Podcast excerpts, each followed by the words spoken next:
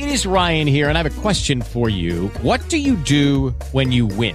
Like, are you a fist pumper? A woohooer, a hand clapper, a high fiver. I kind of like the high five, but if you want to hone in on those winning moves, check out Chumba Casino. At ChumbaCasino.com, choose from hundreds of social casino style games for your chance to redeem serious cash prizes. There are new game releases weekly, plus free daily bonuses. So don't wait. Start having the most fun ever at ChumbaCasino.com. No purchase necessary. Group. Void were prohibited by law. See terms and conditions. 18 plus. This is your preparation station, encouraging hosts and empowering topics to equip you along the journey. Preparedness grounded in truth. Now on with the show. Your preparation station with Donna Miller is on the air. Tune in for insight and encouragement for living a more sustainable, back to basics lifestyle. No matter where you've come from or what the future may hold, we hope each episode will encourage you with topics, guests, and stories that inspire your journey towards self sufficiency. And now, the hostess of your preparation station, Donna Miller.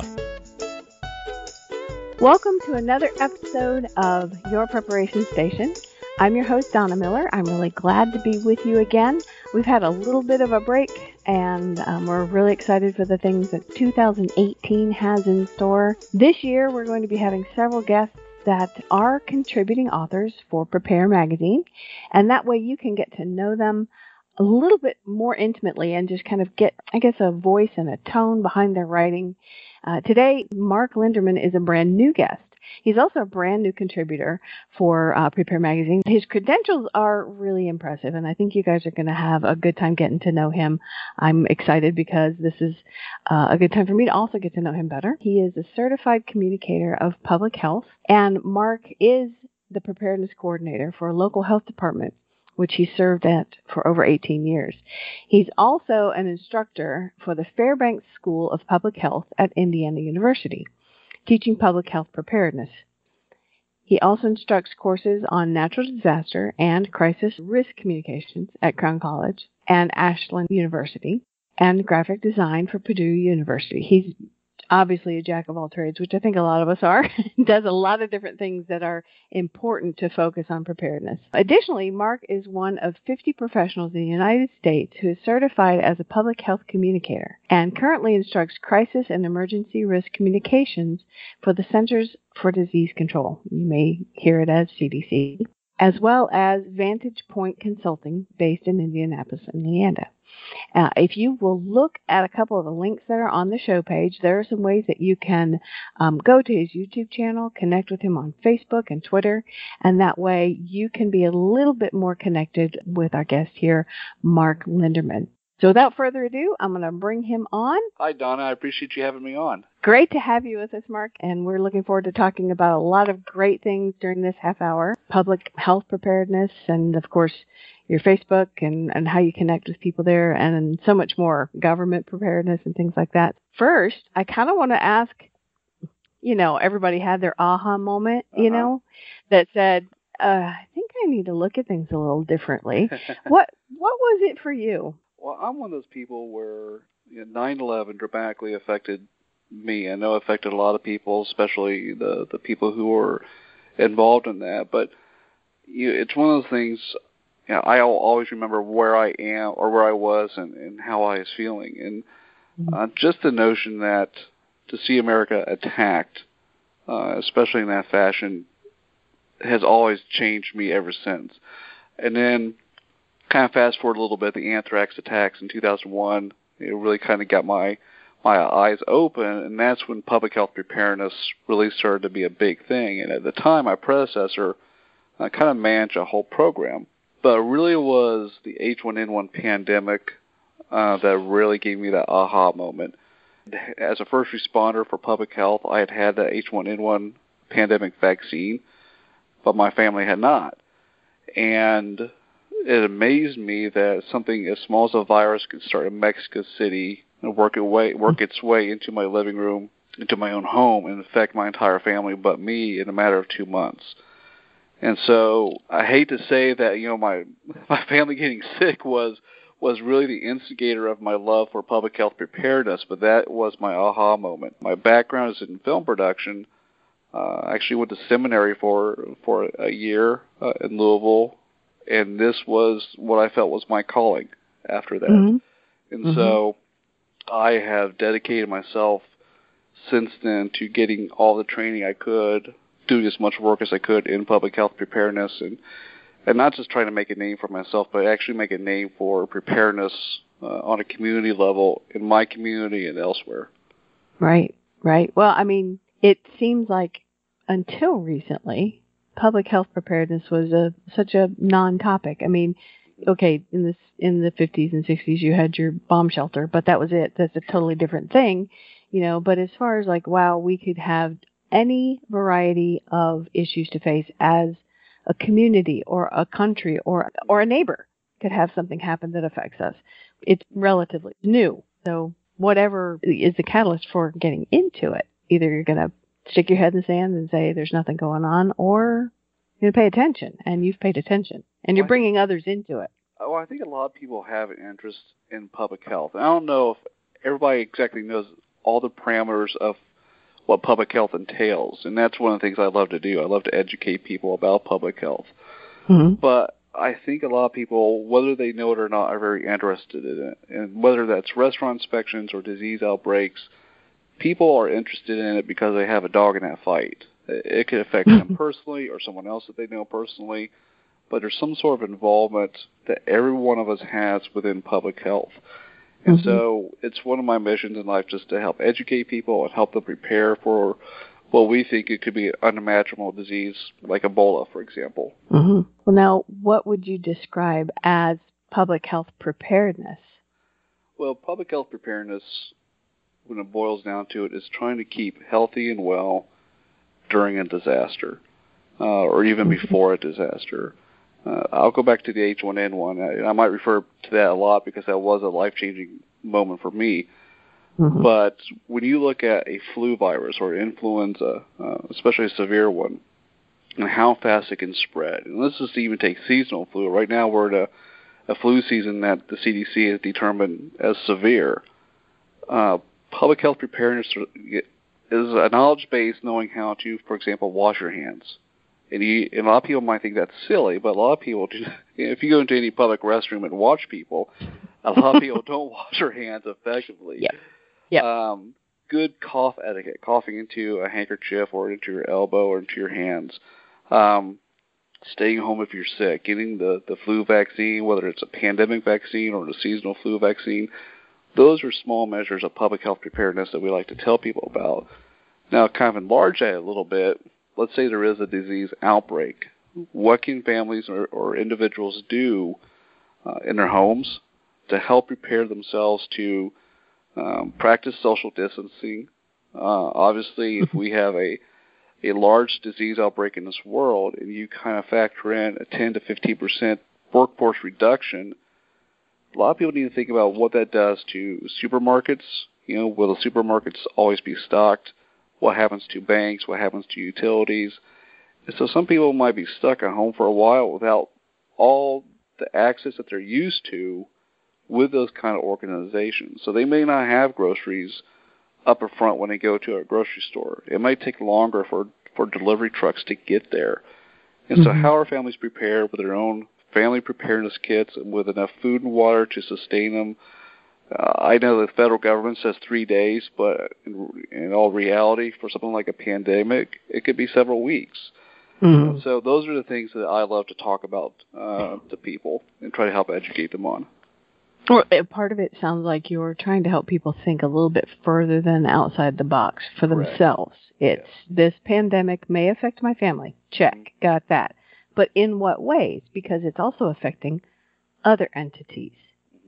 Um, I think a lot of people might go, well, I'll just stay home. Or, okay, well, that's great, but what happens when you do need to go get food? Or- the gas stations are out of gas because they've they've temporarily halted, you know, uh, the the tankers Mhm. for Right. whatever reason. I think schools are also a huge thing that a lot of people don't think about that government agencies try to think about. Uh, I think last year was a good example because we had a pretty bad flu sweep through schools in the U.S. and we had some schools in the U.S. close. Mhm. And so, what happens when your school closes and your parents still have to work? Mhm. Uh, what do those parents do? And you start to see this cascading domino effect in the world and in, in society, how one thing can actually lead to more problems that a lot of people don't always think about. And so, if a parent's not home, or if a parent's at home with their kid or their sick kid, uh, the school's closed, what happens to that parent's income? And not only that, what happens to the market when a workforce can't make it to work always? So it's not always sick people who aren't reporting to work, it's people who are afraid, people who need to take care of loved ones. And so we see this huge cascading, like I said, cascading domino effect of what could really happen in a severe disease outbreak. Hmm And you mentioned disease. I also I remember when 9/11 happened, we had several people not go to work Mhm. or leave work that day, even though I mean we were in Lower Alabama and this happened in New York. It was more of a oh my gosh, I want to huddle my family around because we don't know the certainty of what what the next shoe might be that drops. We don't know this has never happened on our on our soil before in our lifetime um, a lot of it also there's a there's a trigger effect that is emotional. It's almost innate to to try to gather your hens all at home and get everybody huddled up um, in a in a panic, even regardless of it being a, a, a disease or a pandemic. I think fear is a big thing that, that really plays into the psyche uh, of a lot of people. And I, we, I work in a town that has about 35,000 people in it. And when we were watching the planes hit the towers, a lot of people were asking themselves, "Well, what, what's the tallest tower we have in our town?" And the tallest Hmm. tower is, you know, five stories. it's really not that big. And I don't think Yeah. Al Qaeda would be, th- you know, flying a, a DC-9 into into one of our towers here. But I think fear really plays into uh, a huge consideration in how we help prepare people, Mhm. and that's where my love for crisis and risk communications comes in. You know, like I said, I have a, a degree in film production. I love to help educate people, and so I kind of marry those two into what the Centers for Disease Control calls crisis and emergency risk communications. And I teach that class for them, and also as a consultant for a firm called Vantage Point in Indianapolis, um, because the the psychology of a crisis really should play a big factor in not only how we as government agencies help prepare people or each other, um, but Mhm. also just help them prepare for a disaster in general so we know how to interact with people on a better basis to help them back to health and safety as quick as possible. hmm Because it isn't always just a fact sheet of, of things that have to be taken care of. You have the the reactions and actions of individuals that can differ and can affect the outcome of whether they prepare ahead of time or how they act afterwards um, to your efforts as well in Correct. in helping. So, because some people get stubborn, no, I'm fine, and maybe you're not. You know, there and other people are begging for help and they really don't have as much have lost as much as maybe someone else. So, well, so tell me where wannabe prepper, the the Facebook and the wannabe prepper thing, all kind of works into this for you. Okay, so I went with my family to uh, Gatlinburg, Tennessee, and as a child, as a kid, my parents would we would frequent Gatlinburg every year in the fall, and we would always Mhm. hike a mountain trail. And there's this one particular uh, mountain called the Chimney Tops. It was one of our favorites. Well, it had been several years since I had you know, even set foot on this trail, so my family decided to go. And I was, you know, about five or six years ago, I was in, in fairly decent shape, and then I did the worst sin I could. I took a, a month off from the gym, and, and my my my stamina and my my uh, physique kind of went down the toilet a little bit. And so, long story short, I had a backpack, and I thought I had everything in it that I needed: water, had my survival knife, had a compass, had everything I really didn't need. And it wasn't probably about 20 minutes into it, I just couldn't hardly do it anymore. I could not hike this Mhm. trail like I used to. And I, I felt kind of like a, a dweeb because my son, actually, my my 13 year old son at the time, came down and took my backpack and carried my backpack for me. And so I had this mountaintop experience moment. I actually did get to the top, believe it or not. Yay! Yeah, I know. I wasn't any better for it, but I did get to the top. And I had this aha moment like, you're such a poser. Because you you talk about carrying all this stuff and and loving preparedness, but you couldn't even make it up halfway up this mountain without about having you know about keeling over. and so I realized, you know, you just kind of a wannabe. You, know, you talk a good game, but you really just kind of a wannabe. And uh, Creek Stewart is a, a survivalist. He, he's on a Mhm. show called Fat Guys in the Woods, and um, he's also on the Weather Channel a lot uh, as a guest celebrity. And so he and I know each other. And he had mentioned once, and I did an interview with him once, and he said a lot of people have the gadgets and the equipment, but a lot of people don't practice. It has to be practice orientated.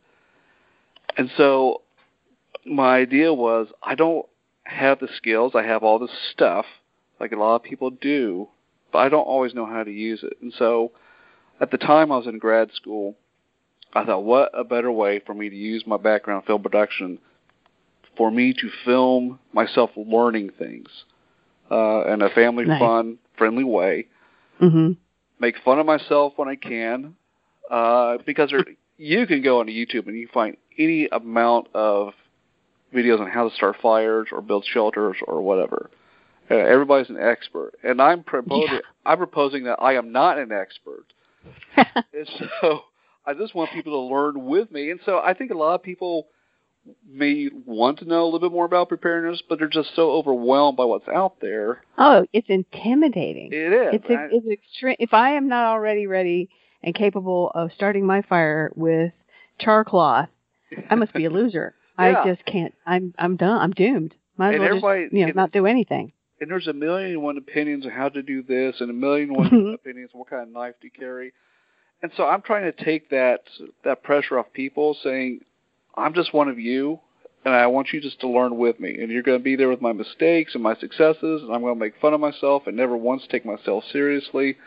I just want people to learn while I learn to do it."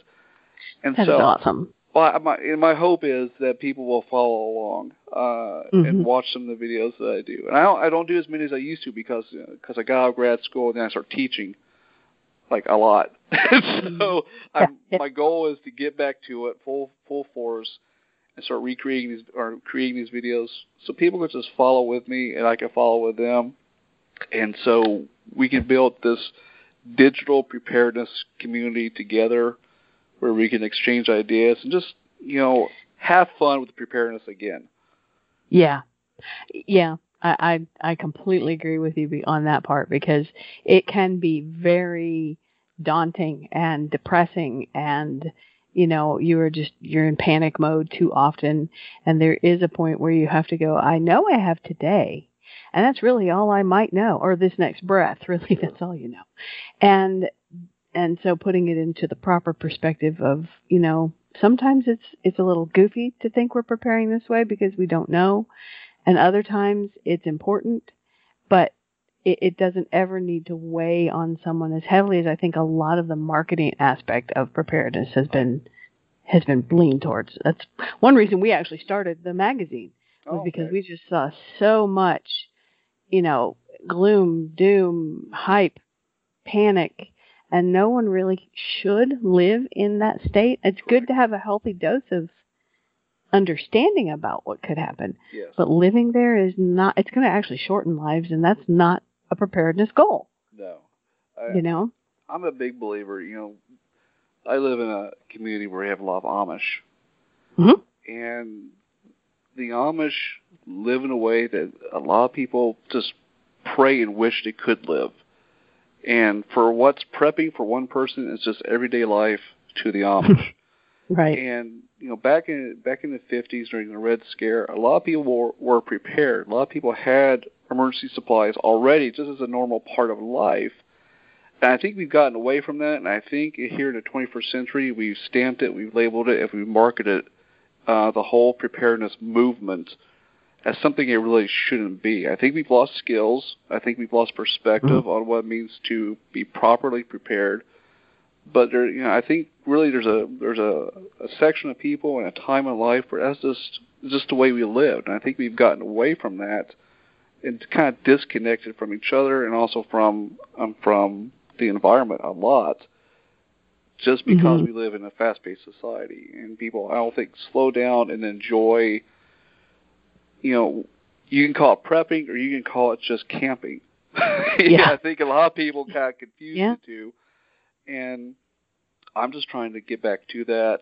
You know, it's what I do full time uh, as a career, but it's also something I, I enjoy. I don't think, like you said, take it seriously as we always should. Yeah, yeah. Well, we're going to take a short little break, and then we're going to talk back uh, with you a little bit about you know pandemic preparedness. And here we just finished saying, don't be too panicked, but there, that is a necessity. That's true. And we're also going to talk a little bit about what your formula is for true preparedness. So we'll be right back with Mark in just a few moments. Do you have your free digital subscription to Prepare Magazine yet? If not, then hurry over to preparemag.com and start getting each monthly issue sent directly to your inbox. It's easy. All you have to do is go to preparemag.com, enter your name and email address, and you're subscribed. Consider signing up for the premium membership for past issues and exclusive resources. You can even subscribe to the beautiful print version of Prepare Magazine. Visit preparemag.com and choose the option that's most valuable to you. Prepare Magazine, encouraging, empowering, and enriching your journey. Are you looking to have ducks, geese, chickens? Boy, do we have something to share with you. Stop by ranch-coop.com. These folks build some of the most beautiful handcrafted coops for small areas as well as the farm. They are so easy to put together. It took us less than an hour and they're shipped right to your door. Stop by ranch-coop.com. Wonderful people to deal with, beautiful coops that you can use for backyard and homestead fowl. ranch-coop.com. National Geographic traveled all the way to Boone, North Carolina to select Turtle Island Preserve, a nonprofit outdoor discovery center and Appalachian Heritage Farm, as one of the 100 most enriching destinations in North America. For over 26 years, families have gained enrichment while discovering nature, and more importantly, themselves. In a world where digital screens and push buttons have replaced actual contact with nature, Turtle Island's beautiful campus and knowledgeable staff reconnect its guests to their natural roots. While camping out, visitors learn vast amounts in our non electric, wood fired community. Hundreds of hands on classes are offered, such as beekeeping, woodworking, primitive skills, and more, covering the gamut of early traditional living. A program for fathers and sons kicks off the summer season followed by a five day workshop for adults with renowned naturalist and director Eustace Conway. Turtle Island is a great destination for scouts, school field trips, homeschool, and special interest groups. Please visit our website and then visit our paradise, turtleislandpreserve.org, or call 828 265 2267. Your preparation station is on the air. Thank you for listening through to our second half of the show. I'm here with Mark Linderman. We're um, kind of getting philosophical here in the first half, but it's okay because you know that you have to have the right fuel to to propel your preparedness plans forward. And you know we've talked a good bit about making it positive. You know, dwelling on the things that are positive, um, whatever is noble, whatever is true, uh, something of value out of your prepping. I'm sure some of you might recognize some of what I just said. Um, there is there is a positive side to prepping, but the the truth is there's a negative aspect in well, you know, just about everything. So so being aware of it, not putting your head in the sand, um, helps you prepare more more positively as well. So we want to talk for a second about pandemic preparedness.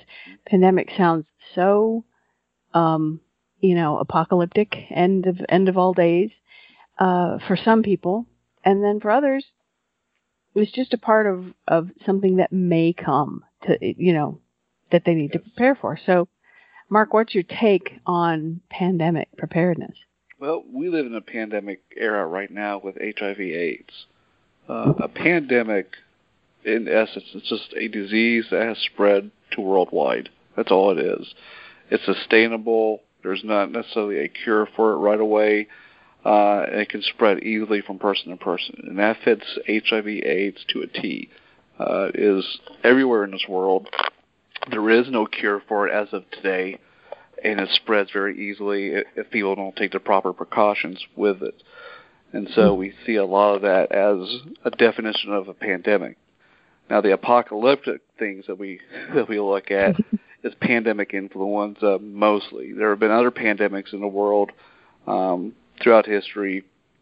Uh, Black Death plague being one of them, which wiped out half of Europe at the time and killed about 50 million people in a matter of several years. Uh, but the worst one on record is the 1918 Spanish influenza, and Mm-hmm. that happened when it actually originated uh, or started its spread in Kansas uh, at a um, army barracks and spread out from there. And so within a year and a half, the the, the Spanish flu inf- influenza killed anywhere an estimated 50 to 100 million people in, like I said, in a year and a half. And it didn't, it didn't kill them in a way that we we would look at normal flu today. It was violent, it was quick, and it was gruesome. And so those are the apocalyptic apocalyptic uh, images that we receive or think about when we think Mhm. of of pandemics. Uh, and those are the things that really keep people like me up at night, uh, thinking about what could be.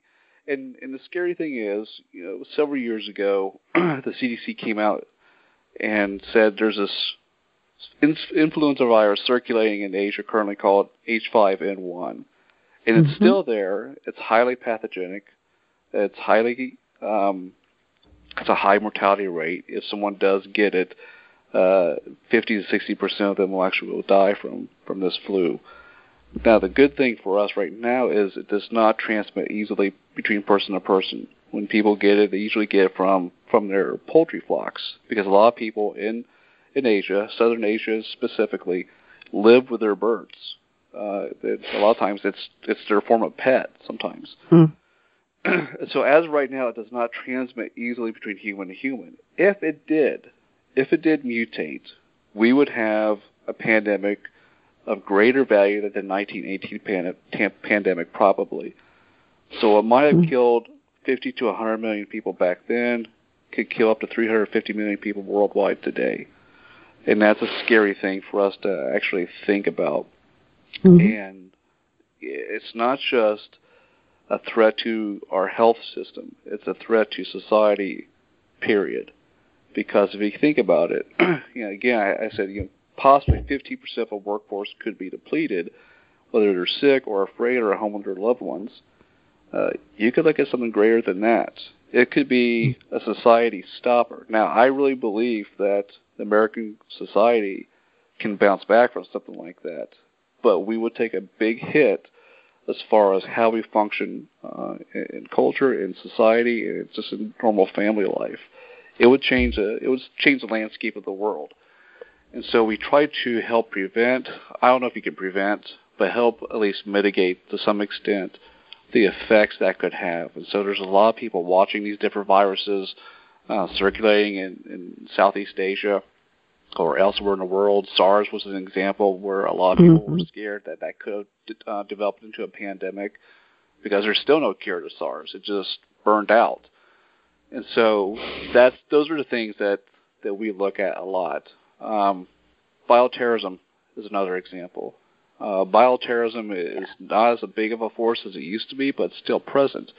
We look at uh, Syria and their use of chemical weapons there. We look at North Korea, where Kim Jong Un supposedly um, assassinated his brother-in-law with VX nerve agents.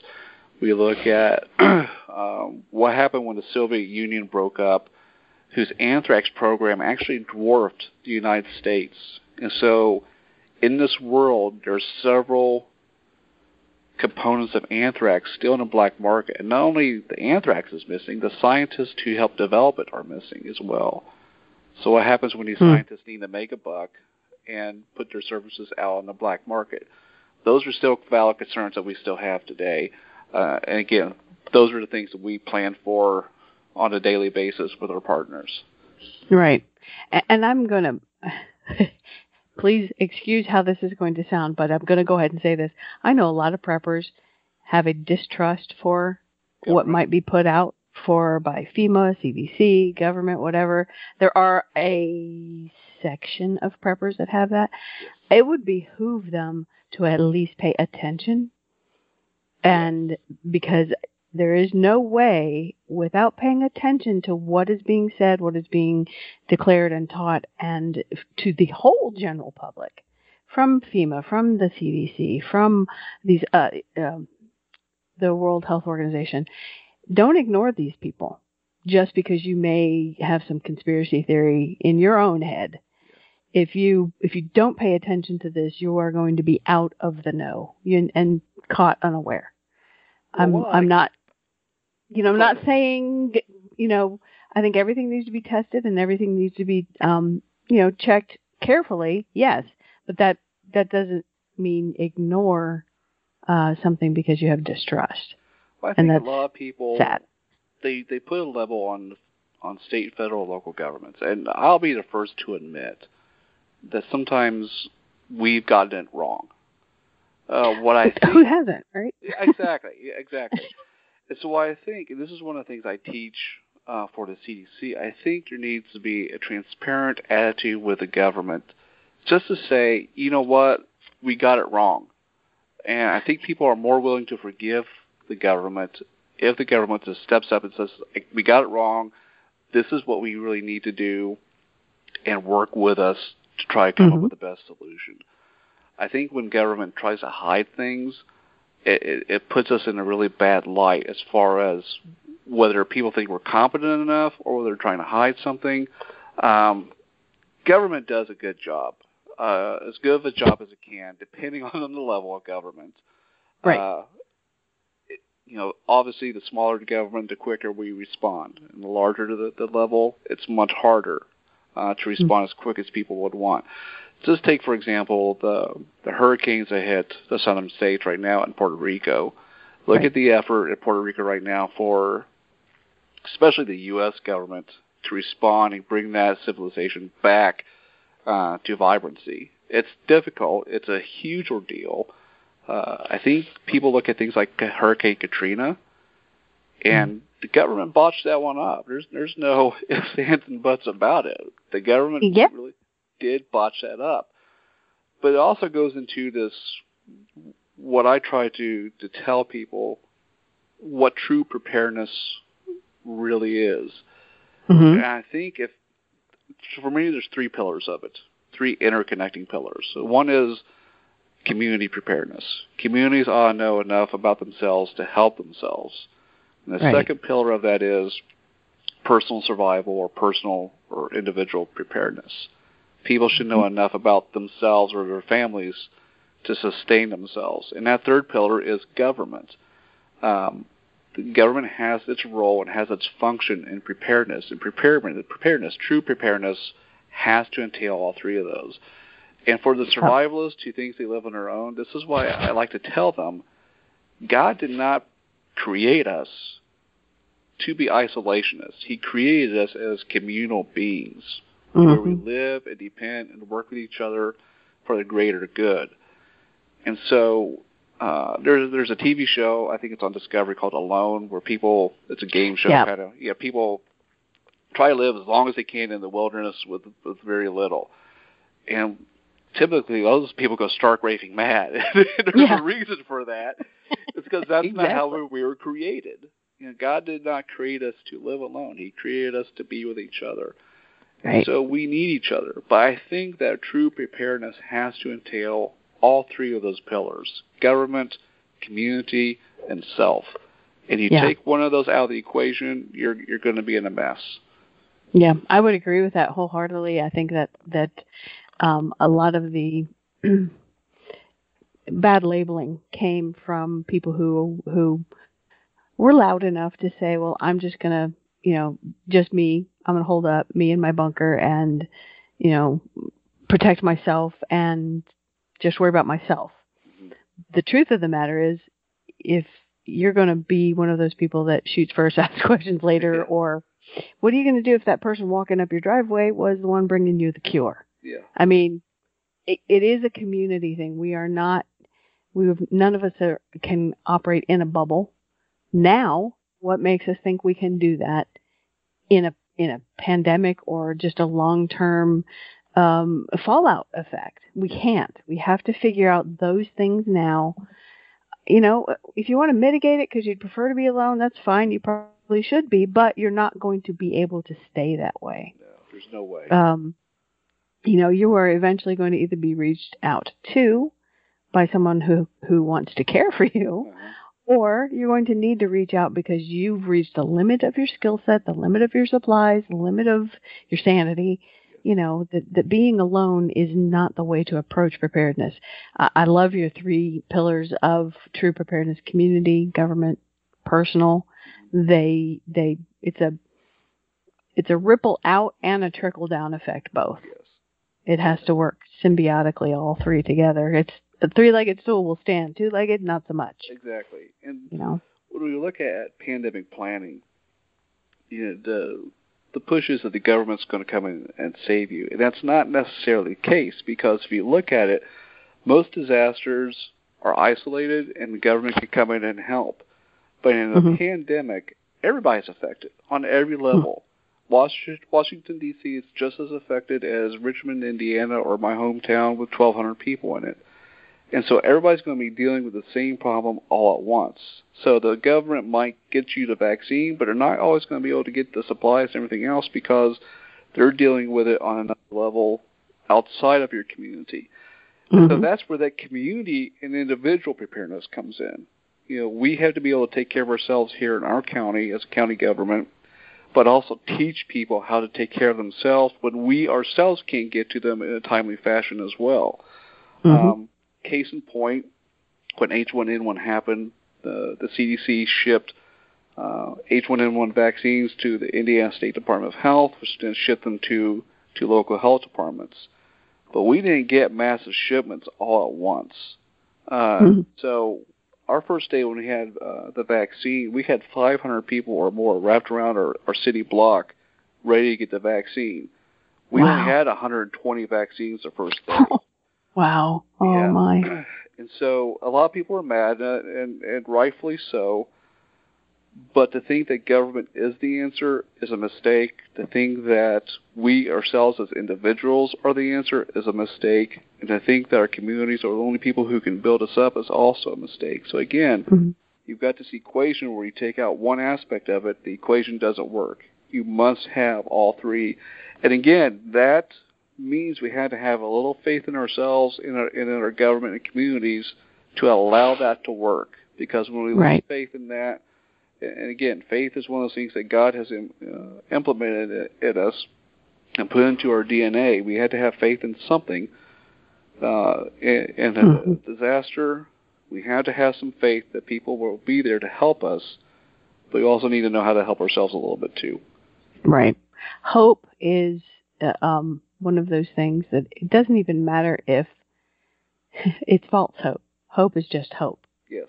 You know, even if if you have misgivings or questions about, you know, well, will this be helpful? You might as well grasp for it and and give it a go because it's better than not not giving um, credence and hope into it in in the first place, I think, uh, especially in this situation. well, one of the things that I teach people uh, in my classes is that people will always either point a finger at God or embrace God. One of the one of those two things is going to happen uh, at some some level or another. Mhm. And so you're right. There's I could be upset that my home has been destroyed, uh, or my community is, is leveled, or I could be thankful that I still have the people there to help me through it, Yep. uh, and that God has put those people in there in, in that place to so we can work together on something. And so, and, I, and, be honest, you know, I I've I've known Christ for 20 years of my life, and I've been on both sides of that coin. So Yeah. you know, it is a relationship, and relationships have their have their ups and downs. And so Mhm. I can I dig that. I understand that mentality on both sides. That goes Yeah. back into hope. Exactly, exactly. Well, Mark, I have really enjoyed our time together, and I'm, I'm sorry that it's actually coming to an end, but we do need to tie it up so that others can can um, you know, kind of get on with their day. And I'm hoping that everyone has stayed through the entire show and gotten to know Mark Linderman better. Um, if you want to connect with him, each of the um, links on the show page, both his Facebook, his YouTube, and his Twitter, you can connect with Mark, learn more, and I hope you'll take his advice and really dig into what your community and then pay attention to what the government also has to offer as you prepare your personal preparedness plan. So um, I appreciate you being on today. I Thank you so very much. Thank you. And hopefully we'll do it again soon. I hope so because it's been fun. Yeah, it has. Thanks so much. Thank. This is Donna signing off. And remember, be prepared, but be encouraged and enjoy the journey. God bless, and we'll talk with you again soon. This has been another episode of your preparation station with Donna Miller. We would love to hear from you. Please connect with us at yourpreparationstation.com and on Facebook. Tune in again next time for another encouraging episode. Until then, keep growing and finding joy in the journey.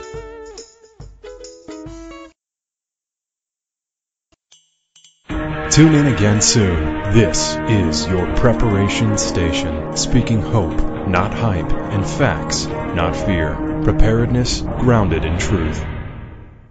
It is Ryan here, and I have a question for you. What do you do when you win?